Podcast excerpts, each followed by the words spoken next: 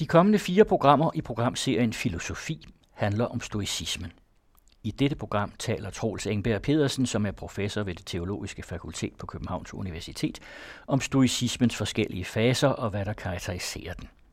Programmet giver et overblik over de centrale skikkelser i stoicismen og en forståelse for stoicismens lange indvirkning på forestillingen om, hvad det vil sige at være lykkelig.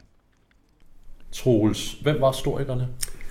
Stoikerne var jo nogle filosofer, som udfoldede sig i Athen lige efter øh, den klassiske tid. Øh, vi er jo altså før Kristi fødsel, øh, og så der har vi så Plato, Sokrates selvfølgelig, og så øh, og Aristoteles. Aristoteles døde 322 øh, før Kristus. Det var lige der også med Alexander den Store, 323 før Kristus.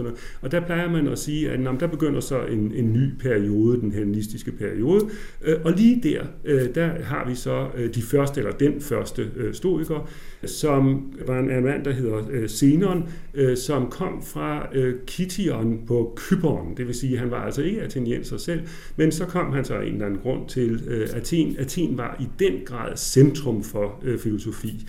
Øh, og der åbnede han så, øh, fik han kontakt med forskellige, og det er interessant nok i sig selv, hvem han havde kontakt med, før han øh, øh blev så, kan vi sige, skolegrundlægger. Men det, det blev han så omkring 300 før Kristus, og han lærte, underviste i en øh, søjlegang, det hedder en, en stoa, øh, og det var ovenikøbet den, den mangefarvede søjlegang, den hedder Stora Poikile, og derfor så fik hans skole så simpelthen navnet Stoikoi, altså dem, der går rundt i søjlegangen.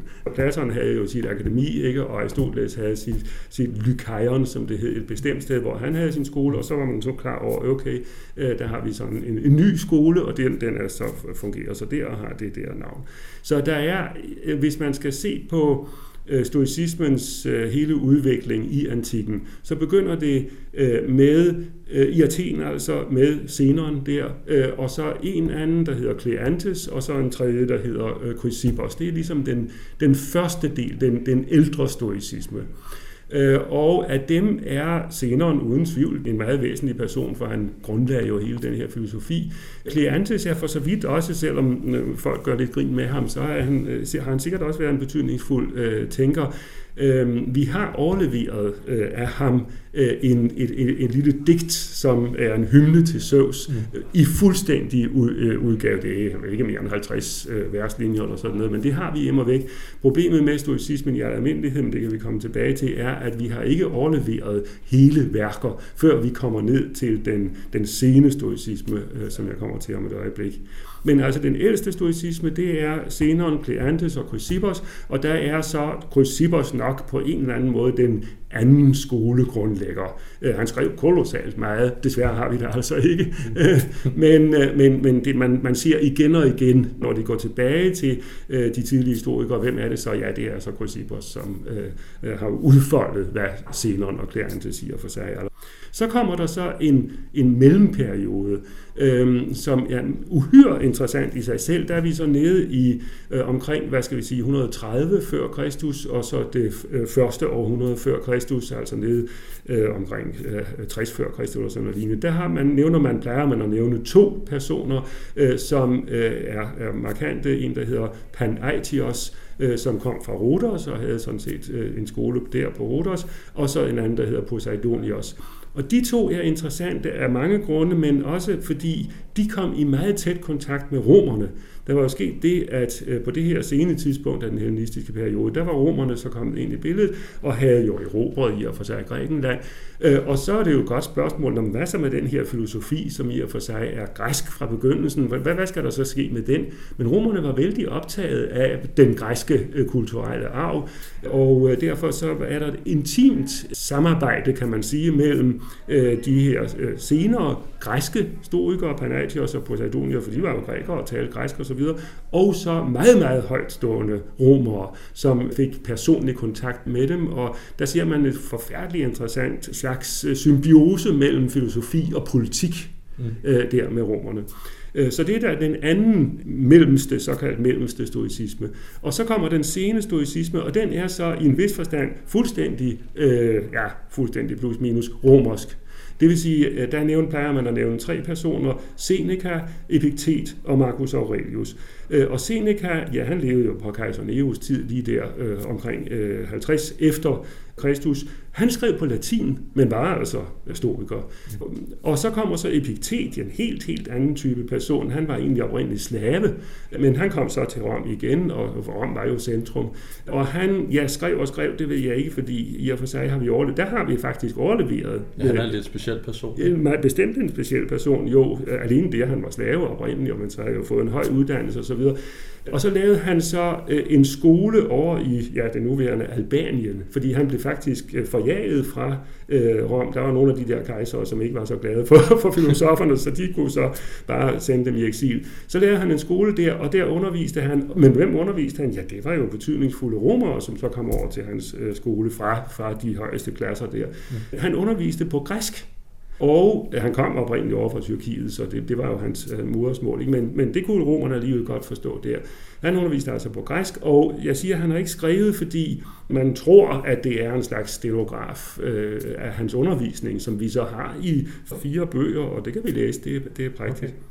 Og så har vi så endelig øh, kejser Marcus Aurelius der til sidst, som levede fra 121 til 180 efter Kristus, der er vi altså hen i det andet århundrede, øh, var kejser fra øh, 161 til 180, og som helt klart var stoiker ind til øh, Marven. Og af ham har vi overleveret igen 12 bøger, af, øh, som han selv har siddet og skrevet, mens han var på feltog oppe i de, hos de skrækkelige tyskere, ikke? og sådan noget der. Så øh, om, om natten eller aftenen, så sad han så der og skrev til sig selv. Og der har vi de her tanker til mig selv, eller til sig selv, overleveret. Det er en fuldstændig fantastisk historie i øvrigt, for vi har øh, kun ét manuskript af det, som er overleveret. Tænk, hvis det nu var blevet øh, gået i takt osv.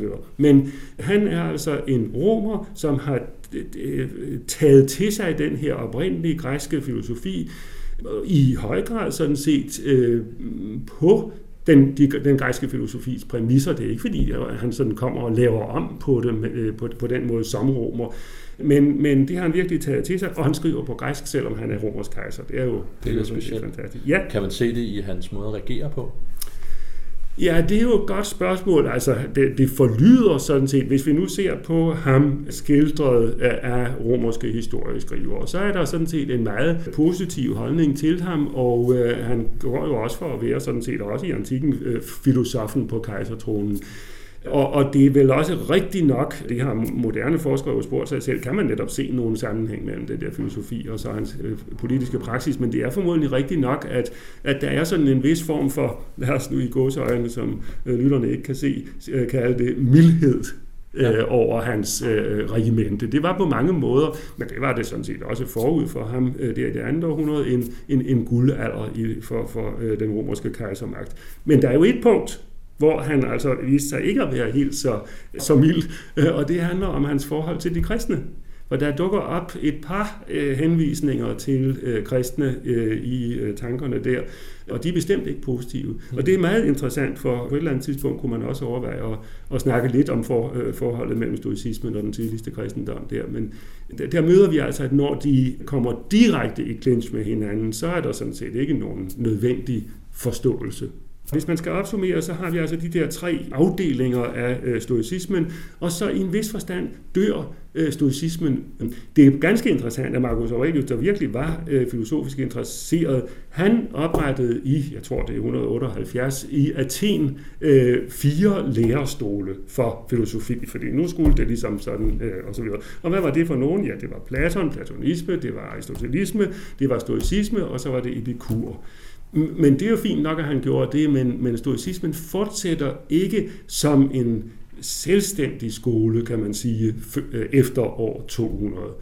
Den fik derimod en kolossal indflydelse og betydning, både på øh, senere kristne, og det kan man også snakke om, øh, sådan en person som Origenes for eksempel, som døde omkring 250, virkelig altså en fantastisk spændende filosofisk kristen han øh, er både påvirket af platonisme, men sandelig også af stoicisme. Så meget så, at øh, fordi vi jo snakkede tidligere om, at øh, der er problemer med kilderne til, til stoicismen. Derfor man, har man været nødt til i moderne tid at lave sådan nogle såkaldte fragmentsamlinger, for simpelthen at samle sammen alt overalt fra, fra et antikt materiale, hvor har vi noget, der ligesom lugter af at være stoisk.